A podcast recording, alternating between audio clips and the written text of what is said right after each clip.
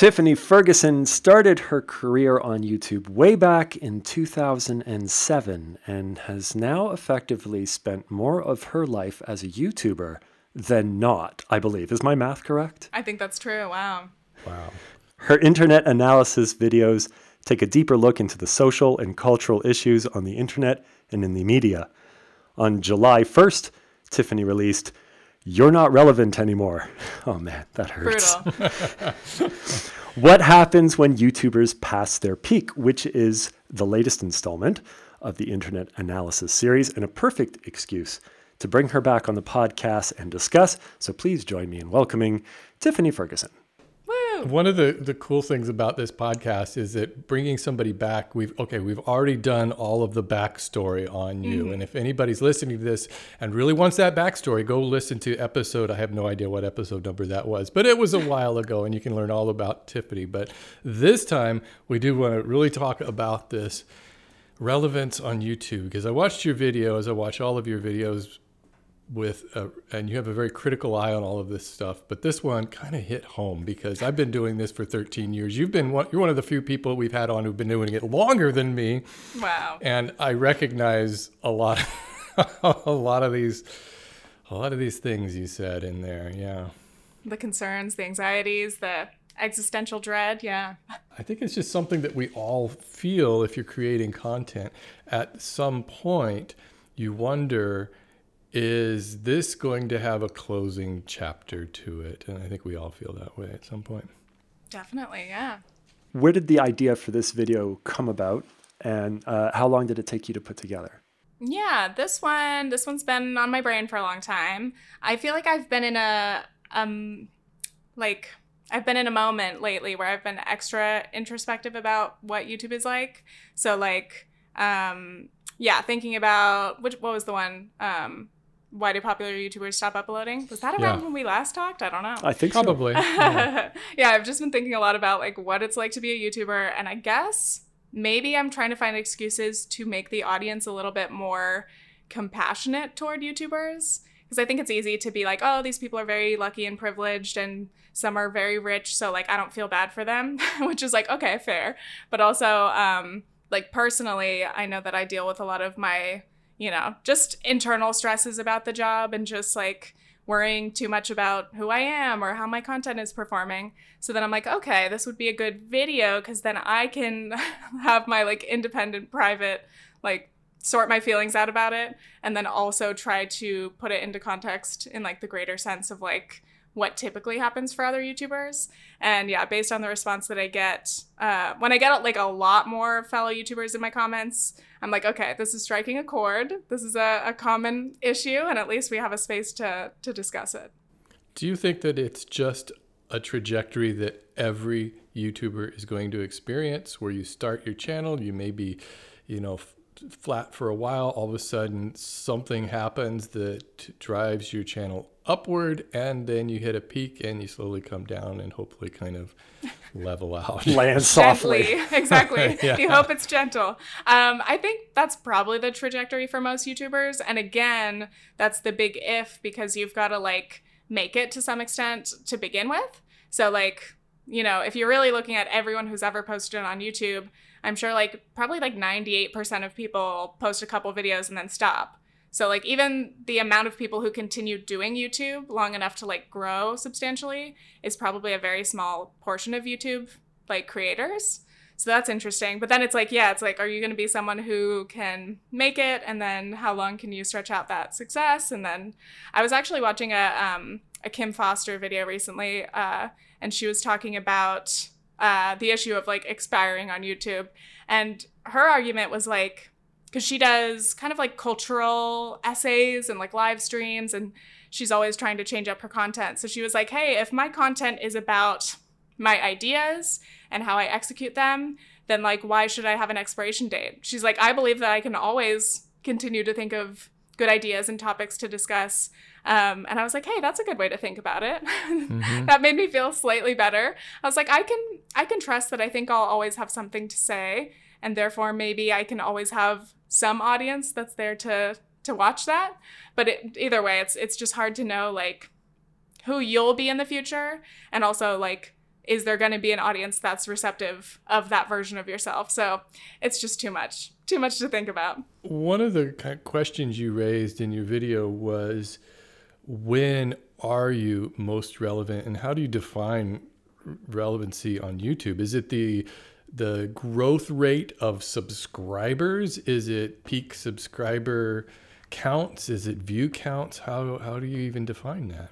Right. Yeah. Personally, I probably do define it on your rate of growth and like my average view count because I'm like, okay, that's those are pretty hard metrics that I can look at and say like this is how my channel is performing, this is how my videos are performing lately. Um, but then ironically, I'm still like I would still want to hit a million subscribers someday just to get the plaque and just to say that I made it to that milestone, even if by the time I hit a million subscribers, if I'm like crawling there, my views could be super low by then. But there's just something to that milestone that we still value, even though I think it's not that like relevant in the success conversation.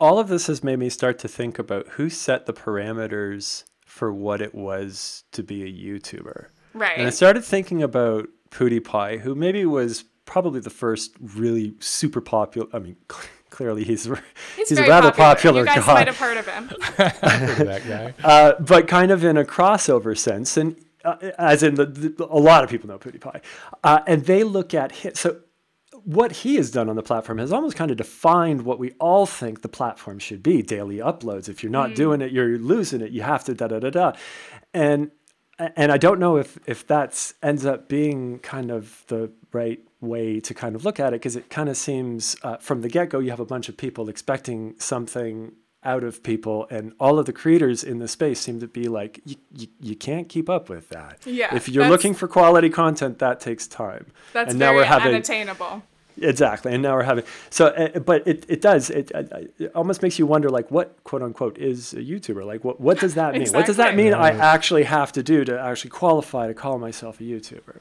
that's true. Yeah. I think yeah, the the PewDiePie sort of metric of success, it's like, well, just by nature you can only have one or like a handful of channels that are that level of success cuz like clearly everyone can't have I don't even know how many subscribers he has or views that he gets these days, but it's like and even that i mean i don't know if i could handle that level of uh, attention or scrutiny but that's a whole other conversation.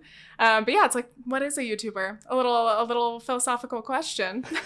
Well I, I, think it's it is worth kind of considering that those standards have kind of been set. I know if i take some time off and don't post a video for a week or two you know i hear it in the comments. Where mm. are you? Why aren't you posting? You know there's an expectation that and a lot of it has to do with myself. Back kind of in when i was at my peak youtube say 2015 16 where i was posting one week one video a week every week on on friday rain or shine it didn't matter. I mean i did that straight for at least a year and a half and it's you can't sustain that. Nobody can sustain that but your audience yeah. kind of comes to expect it then I know I've never had like an upload schedule really, except like a few times where I've tried to do collab channels back in the day, where it's like, all right, Tuesday, my, Tuesday's my upload day or whatever, and I've got to post something. But yeah, I've never been good at that, and I wish I could like, I wish I could be wise and like plan ahead and be like, okay, this next video, I'm gonna wait to release it so that I give myself some time to work on the next one. But instead, I'm like, as soon as I'm done with the video, I want to post it.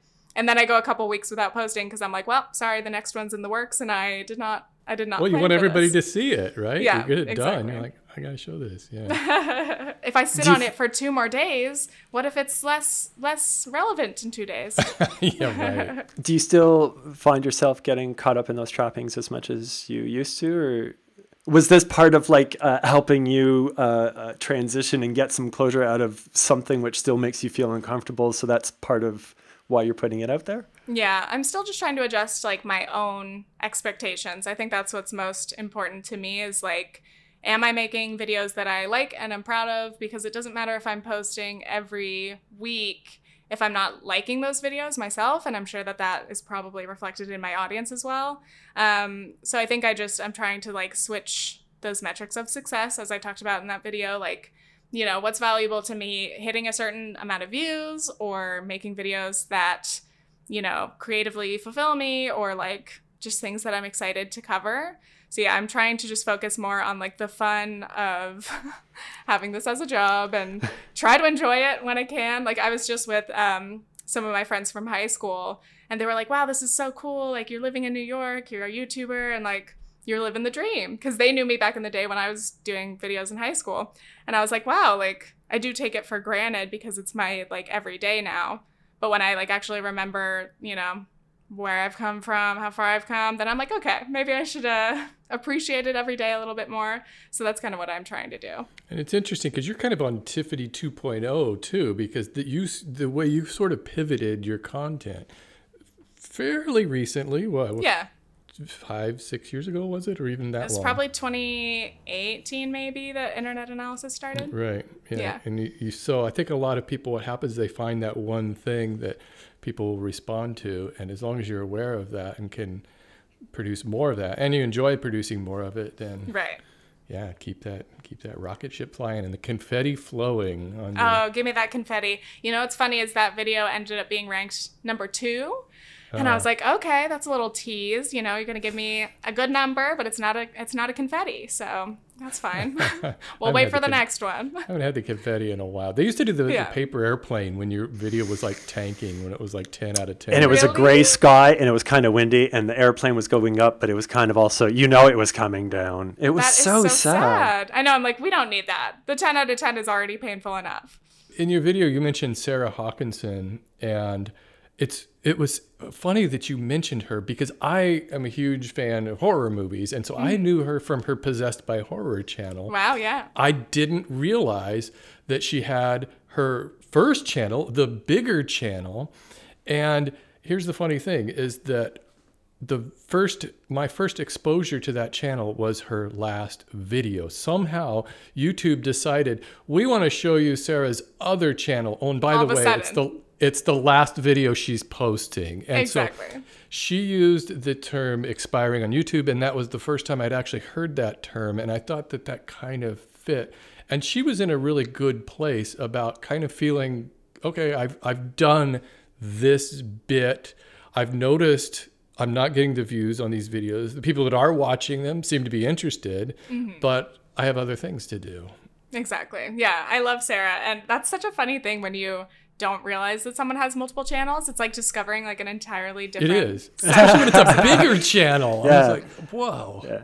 Yeah, that's wild. But um, yeah, I like the term expiring because it's like, hmm. Again, it's like, is it is it inevitable? Like, It's like you have Unless, a Best I Buy guess- date. unless you're shelf safe or something. Right.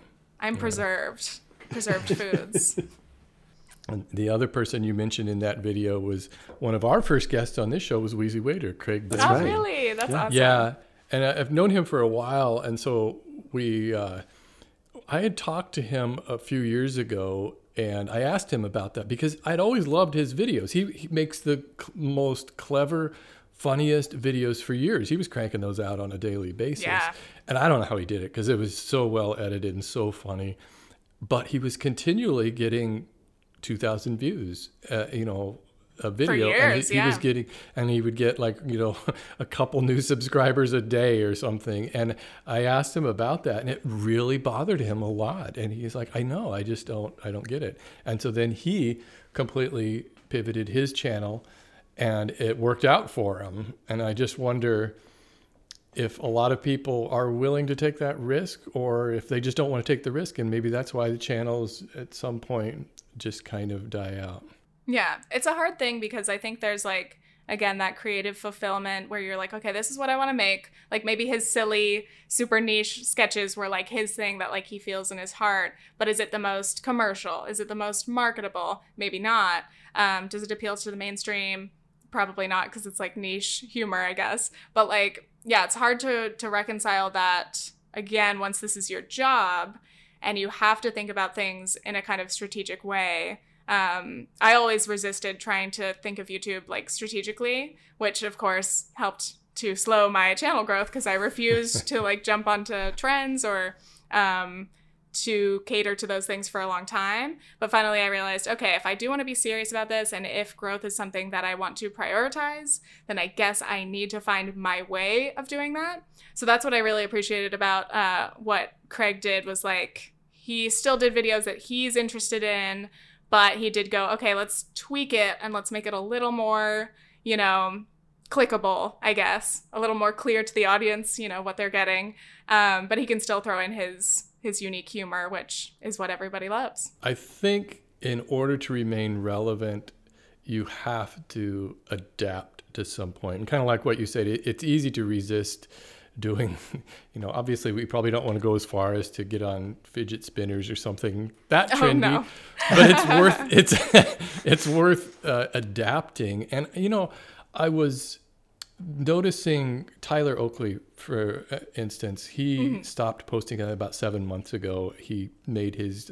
I, he'll probably be back according to that video. It was a little Yeah. up in the air. I see you later video, maybe. Yeah. And but I noticed when I watched that because it had been a long time since I'd seen a Tyler Oakley video that it looked dated to me. It, his editing style was still exactly the same as it was in kind of the early 2010s, where Mm. people were were like jump cutting in mid sentence and splicing sentences together. Oh, true, kind of yeah. Jenna Marbles kind of started that whole thing, I think. But um, and it just kind of made me think, wow, I wonder if that's some of what it is. Is he, he just didn't kind of adapt to the changing landscape.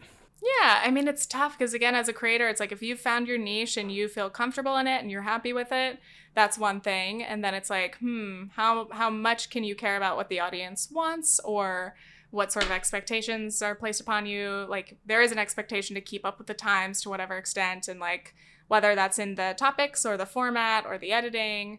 Um, that is funny though because like I think I find myself doing the same thing, like editing in like an old school way. It usually doesn't come through in my like commentary videos, but if I'm doing like a vlog, that's where I get a little silly and and it's fun because that's the kind of stuff that I grew up like that's how I practiced editing as like a teenager. You're just like le- learning how to do little effects and things. Um, and of course you copy what you're into, but it's funny because it's hard to notice if something is a little dated when you're in it and when it's, you know, what you've been doing for years. I, I don't think I watched that full video, so I, I don't think I noticed the the editing or anything, but that sounds about right. Again, it's like Yeah. uh, it's hard. It's hard to like as a creative be like, okay, should I should I be like continuously educating myself? Like should I take a new little editing class and and try to keep pushing myself? I definitely struggle with that. I feel like I hit my ceiling for editing and I don't know how, if I'm willing to like try to go beyond that cuz I'm like, well, I could probably just hire an editor at this point who would be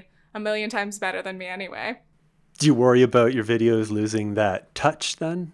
Will they just be slightly different? exactly. different? I know. That's always the risk is like people will notice the change and it might bother some people if it's not, you know, the comfortable format that they're used to. So, yeah, it's always a risky move.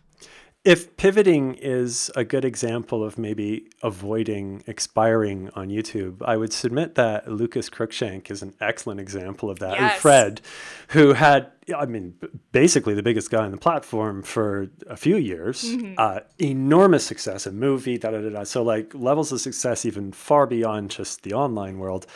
Uh, and then uh, just having the stigma of that character, kind of like the Rebecca Black Friday thing, where it's like you're a bit of a internet meme in, in That's the wrong still way. how people recognize you. Yeah. but he has seamlessly, as far as I'm concerned, I follow his new channel, which has about three and a half million subs now, and he's doing just completely different content, very much more uh, uh, YouTube uh, style commentary content, whatnot.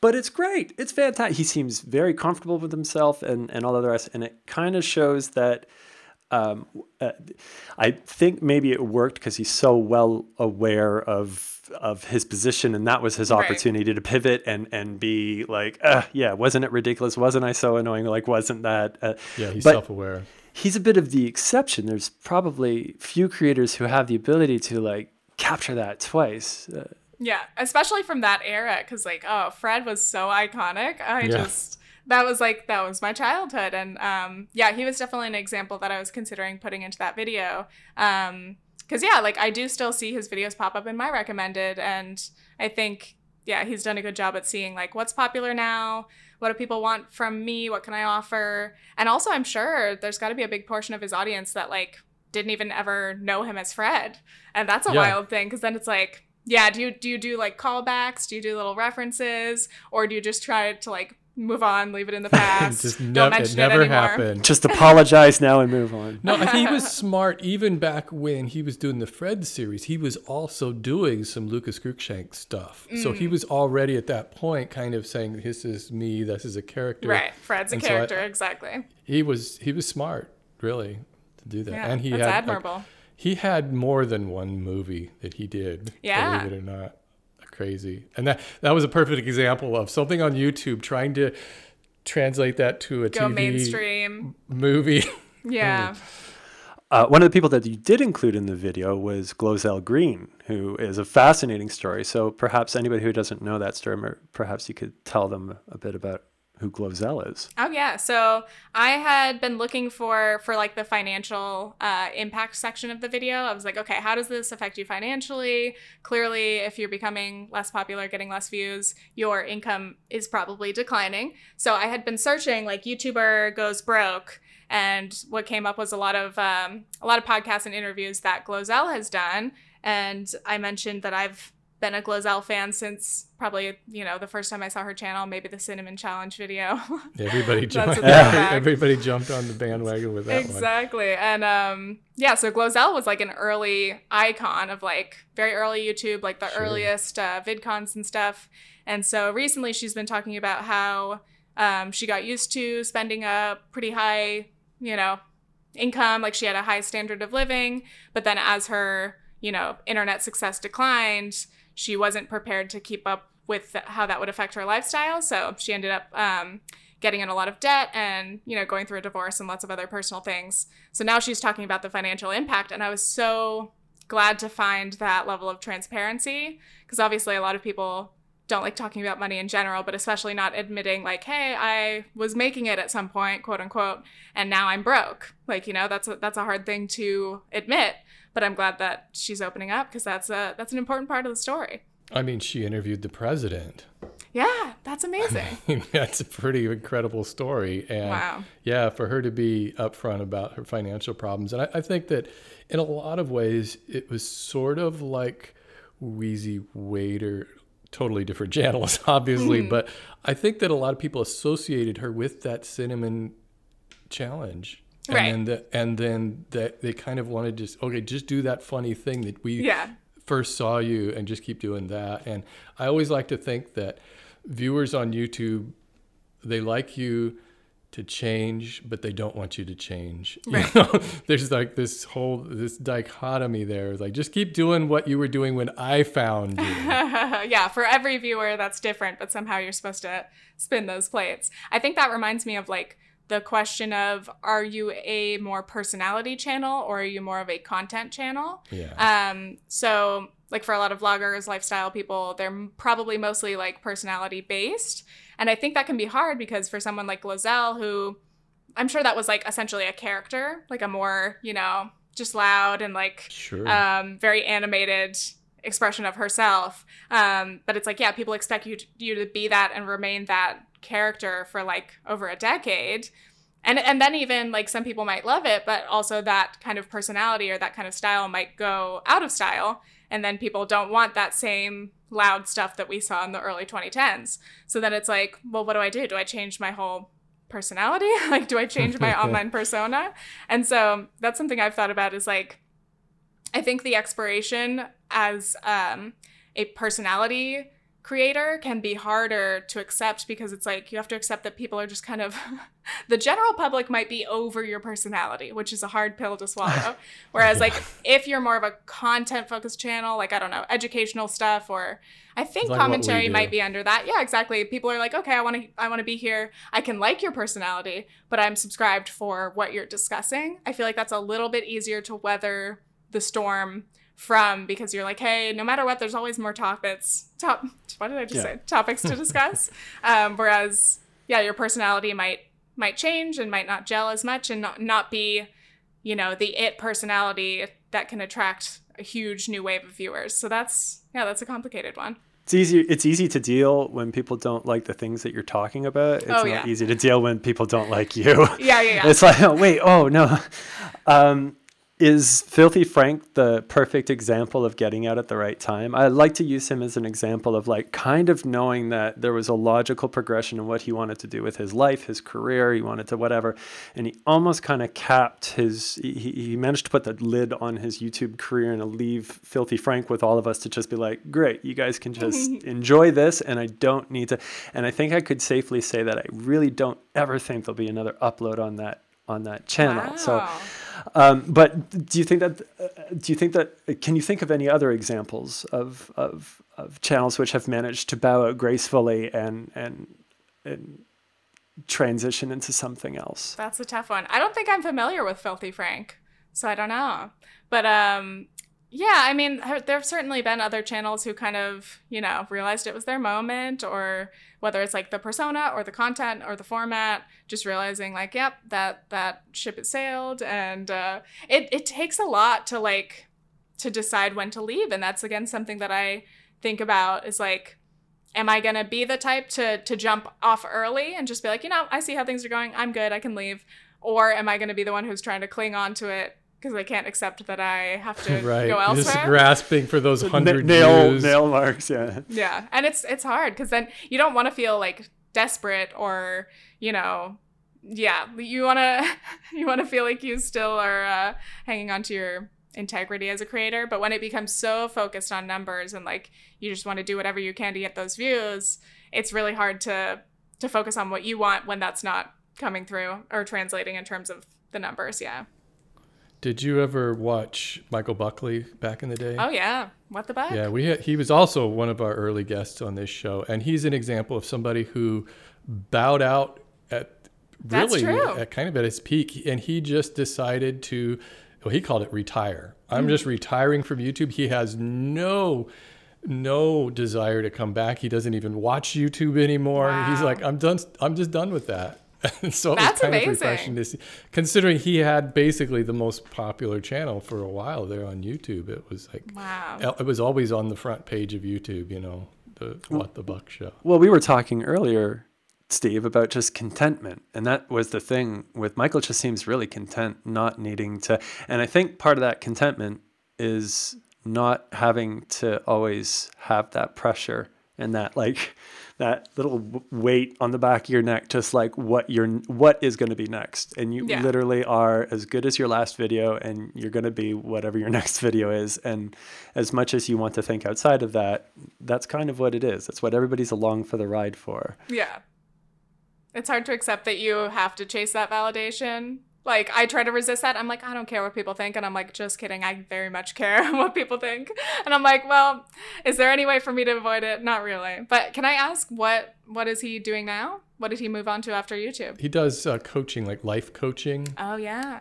Yeah, and so he he's good. He's just such an animated personality. Yeah. I mean, basically the whole show was Chad and me just kind of st- standing just go, go listening. talk. 'cause he could we'll just- he listen could- but it was fun listening to him reminisce about the early days of YouTube. And he was, I think, 2005 or so is Mm-hmm. Yeah, when he very started. Early. The very, very early. he was, he of was the first on the platform to have a million subscribers Yeah, he was Really? the. Luckily. No, I think that was Fred had had a million subscribers.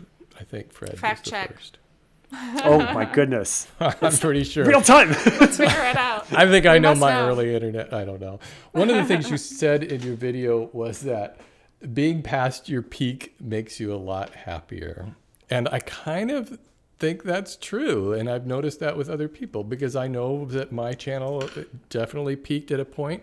I'm happy with the way it is now, but I feel a lot freer to do a lot of different things that I mm-hmm. would have been afraid to have done back then because you don't want to rock the boat. You don't want to, you know, oh, people are going to not watch if I do some little deviation from the norm, you know. That's true, yeah. Yeah, when you're at your peak, it's like, all right, I'm going to keep doing what's working because clearly it's successful right now. But then it's like, oh, even something as little as like changing your intro or like changing how long your videos are or the topic or whatever. It's like, well, now you just got this big wave of people subscribing like recently. You don't want those people to go, oh, this is different than what I expected. And that can be a really, um, just a tight spot to be squeezed into. It's like, okay, I found my niche, but now I feel limited by it or, you know, yeah, you have to reach a point where things slow down and then you kind of have the space to to reassess which is a good thing but it's again it's hard for the ego to be like but the numbers but i want the confetti do. I want the do. confetti. I want them to be one out of 10. But you need your 10 out of 10s because that balances out the one out of 10s. Yeah. And the 10 out of 10s like let you know again, it can be a good signal for like like for me if I'm if I'm pushing myself too hard and trying to get videos out that I'm not super into, again, that's typically reflected by the the audience too. So I'm like, "Oh, that's interesting." So it will force me um through checking my ego to be like, "Okay, let's be real. Like am I enjoying these videos? Like they can be a, a 10 out of 10 on YouTube, but like what do I think of them? Am I even enjoying them? Because if I'm not, then let's reassess. Then the, then we're unanimous. We can all just uh, we we can all say we need to change something. So it can we be. all agree. Let's do a thought experiment here, okay? Ooh. What do you think would happen if all of a sudden YouTube decided to eliminate subscriber counts and view counts? Whoa. And maybe even likes? Remember, Instagram did that for a while, didn't they? Didn't they Yeah. remove the likes? Up? They bring them all back, right? I turned off. There's a setting, and I, I just recently turned off all the likes. So I I don't think I can see the likes on anyone else's posts, and maybe not on mine unless I seek it out. And I like it because then I'm like, it's interesting because you do judge something very differently depending on what it's ranked as. It's kind of like when you go to watch a movie. I'll be down to watch any movie that I'm interested in, and I'll talk to my fiance Nathan, and I'll be like, "You interested in this?" He'll check the Rotten Tomatoes, IMDb, and be like, "Ah, it's ranked kind of low," and I'm like, "That doesn't matter." Like to me, I'm like, "Let's just Right. watch it and see, make our own I judgment." prefer the shitty movies myself. exactly. I'm like, if it's ranked too high, that's suspicious. I don't know. um, but yeah, it's like I think we think the same way about the content we consume. It's like sometimes when we see them something that just has a high amount of views or likes, we're like, oh, that means this is good content, whether or not like you actually personally think it's good. Um, so I think kind of like closing off those metrics from ourselves makes us actually focus on the content more and decide personally like do i like this thing? Like if whether whether 100 people have seen it or like 2 million like then you can make your judgment without worrying about like what everyone else thinks of it. That's us just being like self-conscious and being like i'm scared to say if i like something unless i know that everyone else likes it you know?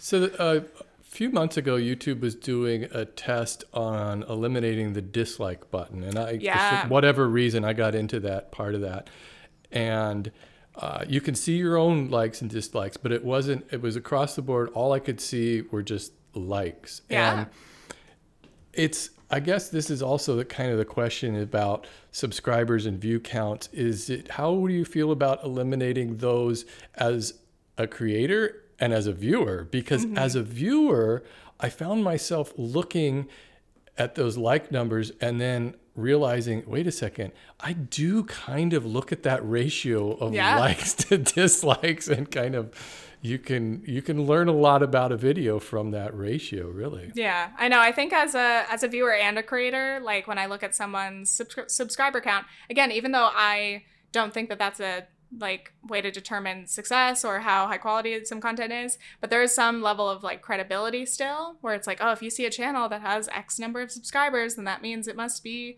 at some up some level. One of my favorite creators, um, Kat Blaque, had had her subscriber number turned off for a while, and it was always mysterious to me because like she was making great videos and It's like they were getting good it? views and i was like why does she have this turned off but i guess she she just she didn't want that perception she didn't want to be perceived based on her subscriber count and i kind of love that even though i feel like my subscriber count is like a badge of honor where i'm like oh i earned all these you know subscribers so i want to make sure people see them even though again it's not that relevant and maybe i want that credibility i'm like hey look at my my little check mark and my 700k We live in an age of just social validation and it's Yeah. through followers, really. I think one of the few channels I can think of that has subscribers turned off is Poppy. I don't know if you've ever seen Yeah. Yeah, Poppy. yeah. Poppy. Weird, weird channel, but it kind of fits with the theme. Poppy of- Wood, of course, very of what mysterious. she, what she does.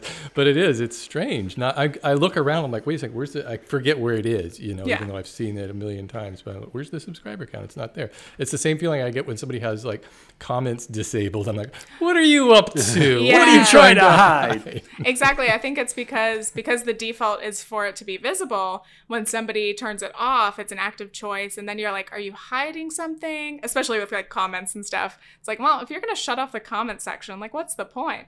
I, I realize how heavily I lean into as soon as I'm watching a video, I'm already scrolling through the comments. Oh yeah. Yeah. I'm definitely one of those viewers. I mean, who's not, to be Yeah, honest. yeah. And Um, so yeah, especially when on- there's when there's Yeah, no and that's why it's I'm like, better on the phone. It's much easier on your phone to do it that way. Yes, exactly. And so, yeah, I know. I'm like, if I can't read the comments, sometimes the comments and the conversations happening in that comment section are not like necessarily more interesting, but they add so much to the discourse of a video that, like, yeah, without it, I'm like, oh, I'm not getting enough here. I have to pay attention to the video alone? No, thank you. I just scroll down to the one comment that has like 50 replies, and I'm like, "Ooh, something juicy happened here?" here." You're just there for the drama. exactly. right. Maybe we are. YouTube's been doing this for a while, at least gradually moving towards less focus on that. They truncated the subscriber numbers, so now it's 1.75 m, which certainly I'm doesn't good with that. look yeah. Yeah. Right, and it's totally fine. Uh, oh, and this is also a perfect time to congratulate you on 700,000 subscribers. Well done. Thank you very much. Yeah. Uh, but they're, yeah, they're man, you're gonna have that gold subscriber button right there behind I you here need pretty it. soon. I've got my 100k one up here on a shelf, so yeah, we'll put You the, will be the big million validated. right in the background where everyone can see it. Never You'll forget be it. legit. You'll be Someday. legit then. Yeah.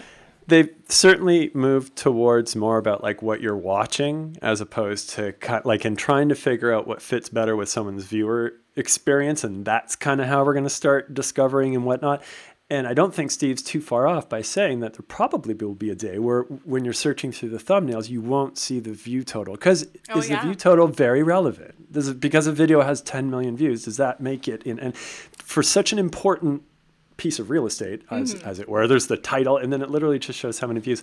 I don't know if that's like a valid metric anymore, especially because views could just be so easily yeah, uh, uh, distorted in some f- way. faked might- or distorted in some Yeah. It way. might be keeping YouTube honest too, because YouTube's going to serve, uh, presumably, even if they hid the view counts, they would still serve up what they consider to be the best videos. Worthy content, yeah. Right, but now wait, now you kind of look at that and you go, "Oh, okay, I see. It's got a million views on. It's probably got some." Have you ever random- seen like in your recommended just like the most random thing, but it has like an absurd amount of views? Like Yeah. I'm like, hmm, why does this video have 30 million views? And then I watch like the whole a- comment you section's like, why it. are we all here? Why are we here? Welcome back. Those are my favorite. I'm like, what happened to make this this occur? Because we're all watching this video, and now YouTube's going to serve us more of it, or it's just like a weird coincidence. It's like I've never watched. I can't even think of an example. I wish I did have some because it's it's a weird uh, feeling. I'm like, YouTube's just giving us all the same strange video. And then ever so often you get fed a video that has next to no views on a channel with and next to no subscribers, and it's banger content or someone's doing really amazing stuff. And that's when you realize that it's like this is the stuff that suffers because Yeah. the 67 views on this, you know, if they're going to even if they did promote it because that's a metric that the user is now like in charge of selecting and because they prioritize that higher, this amazing piece of content's not going to get exposure. That's very So- true. Yeah, that could definitely benefit smaller channels. Kudos for you for shouting out these smaller channels on your videos too. I think that's Oh yeah, great. I love it. It's such a fun process, and I'm I'm now constantly finding new channels. Sometimes it was from like my own viewers submitting themselves to this Google form I made, and then sometimes again I'm just watching YouTube as I do, and then when I find one of those gem small channels, I'm like, okay, this has got to go on the list because like I just can't believe that it's getting you know not enough recognition and. I love doing whatever I can to to give smaller channels a boost because yeah, it's like unless you get lucky with the algorithm, there's so few opportunities to show up in people's feeds. Mm-hmm. Right. I always like to say that when when we have a video that performs really really well, really well, we pat ourselves on the back and congratulate ourselves. But when it performs bad, it's like a damn YouTube algorithm. That's the algorithm. Exactly. it's it's only the the algorithm's fault when it's mean to you, right? right, right, right. I have this suspicion. I hope I'm wrong, but 2020, a lot of channels blew up and a lot of brand new people. And I just have this fear that there was a lot of people quitting their day jobs in 2020 with this high of these Flawed analytics.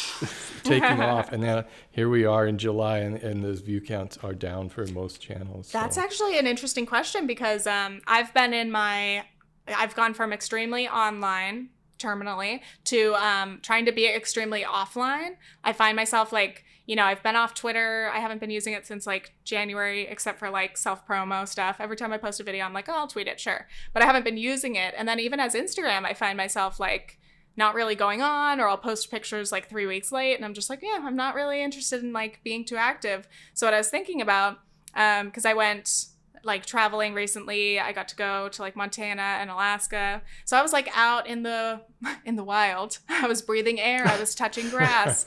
Um and I obviously wasn't keeping up with my YouTube subscription box for like a month. And I was like, "Oh my god, I'm missing out on so many things." But then I was also thinking a lot of people are probably doing that, like viewers, because as things open up in certain places and people are being able to get out more than they have in the last year, I'm sure that they're watching less YouTube. So, yeah, that was a good reminder for me as a creator. Like, if I'm seeing a dip in viewership, it's not necessarily my fault. It's probably just that more people are outside or more people are, you know, a little more offline. And it's funny because as a personal, like, as a person, for myself, I'm like, it's better for me to be like extremely offline. But then as my viewers, I'm like, it's kind of the irony of of making those like like leaving social media, quitting social media videos and being like, hey everyone, we would all be better off if we didn't. But stay on YouTube and watch my videos every time I upload. and follow me on Twitter, please. Yeah, yeah, yeah. I need you to keep up with me, but otherwise we should get off the internet. So it's it's a bittersweet thing, but yeah, it's a it's an interesting moment. I think we're all finally uh hopefully stepping back a little bit and getting to enjoy regular life a, a bit more. Yeah. One of the reasons I like talking to you is you seem to have an interesting perspective coming from somebody who started YouTube at a young age and has grown through all of that and now has a much more mature, sane attitude about it. Whereas a lot of these people are very young and they're probably peaking in their 20 like at age 20 or even younger. even 16 17 yeah. Mm-hmm. and that's like the peak for the rest of their life. I mean this could be the most money the most you know influence and fame they, they will ever have. And oh that's got to be a hard crash. I know. It's gonna it's gonna be interesting. Again i'm always interested in seeing like you know we'll see the ripple effects a couple years from now. Maybe we'll start to hear from people and what their experiences are like. And it's like you don't want to you don't want to have to have people go through all those negative emotions and um, you know dealing with like how to how do how do you move on from that? I don't even know. I'm just i'm grateful because for a long time when i was a teenager i was like oh i just want to blow up. I want to be a youtuber right now.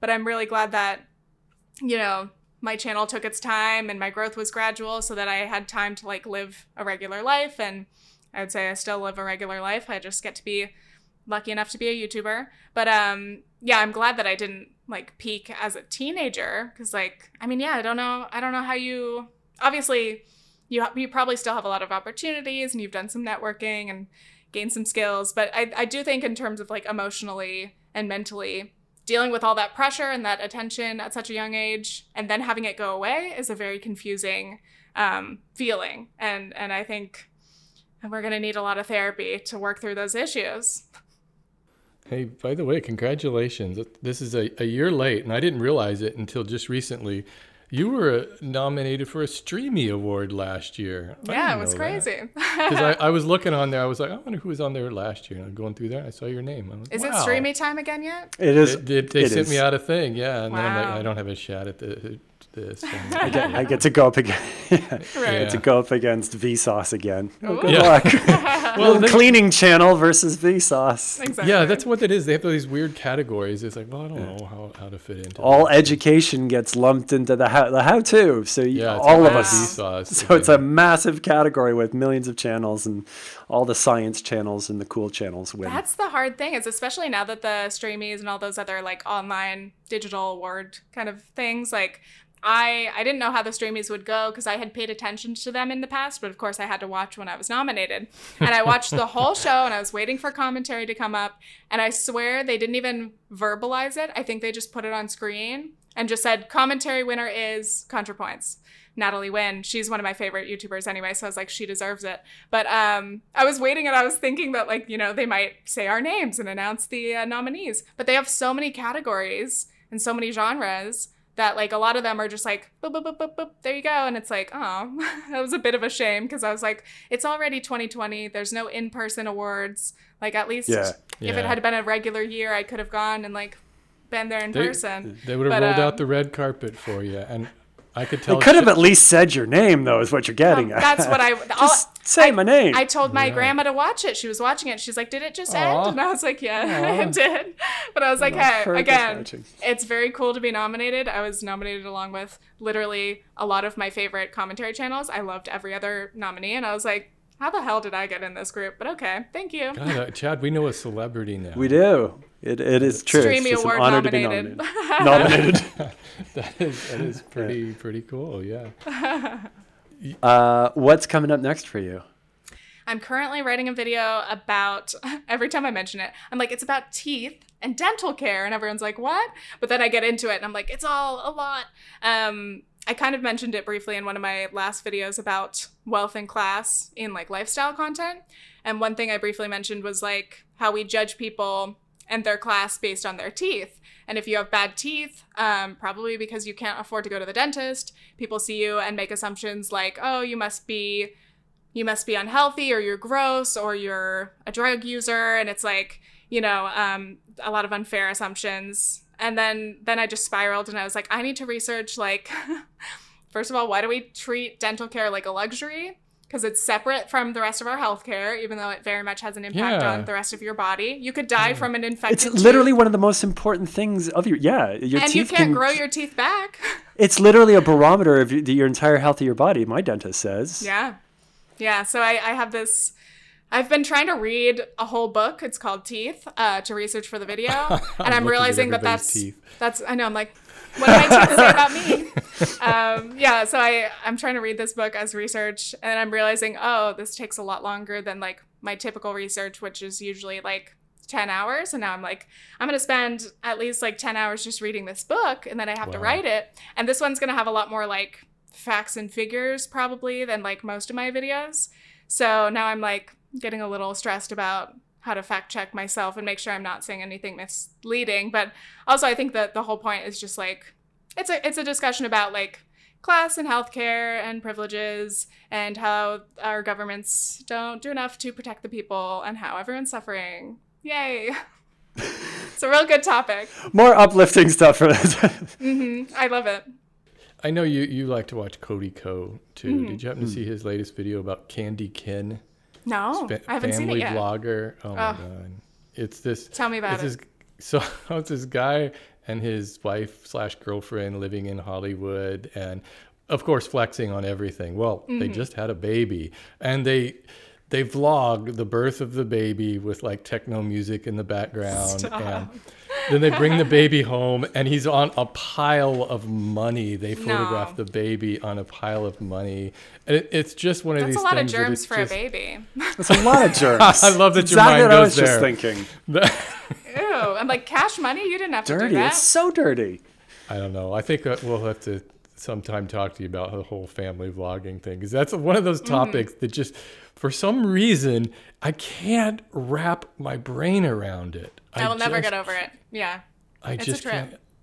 It is so out there and so weird, and these kids growing up with a camera in their face all the time. It's, It's just it's weird. fascinating. It's also um an interesting subcategory in that is like the teen uh, mom and teen parent channels. Because for a long time obviously with like 16 and pregnant those sorts of shows that was kind of in the culture like oh we're fascinated by you know what's it like to be a parent as a teenager. So a lot of um a lot of teenagers would make videos like hey i found out i'm pregnant i'm 15 and their channels would blow up and then they'd they'd say like you know a day in my life as a 17 year old mom and like trying to go to school and raise my baby and like it's it's fascinating because then it's like well you've got someone who again on their own is already so young and now they're experiencing this youtube fame and trying to navigate being a young parent and probably a lot of the hate and judgment that comes along with that. And then it's like i, I just so yeah i, I try to give um, maybe some of the younger family vlogger parents a bit of credit because they're so young themselves but there are some like fully grown adults they should have fully formed brains and, and have better judgment than uh, than, than putting your newborn on a pile of cash to flex on your viewers. That's Oh. interesting. Do you have a, a strategy for keeping yourself relevant in the coming years? my face. I'm like, don't make me think about that. um, no, actually, if anything, I want to figure out a way to separate my brand or my business or whatever from myself and my face. I don't know if that's possible, but I want to like work on my skills as either some sort of a filmmaker or some sort of a writer so that less of the emphasis is on me and my personality um cuz like I don't I personally don't want to be relevant as a person but obviously I need my content to be relevant enough to be um, enjoyed and shared.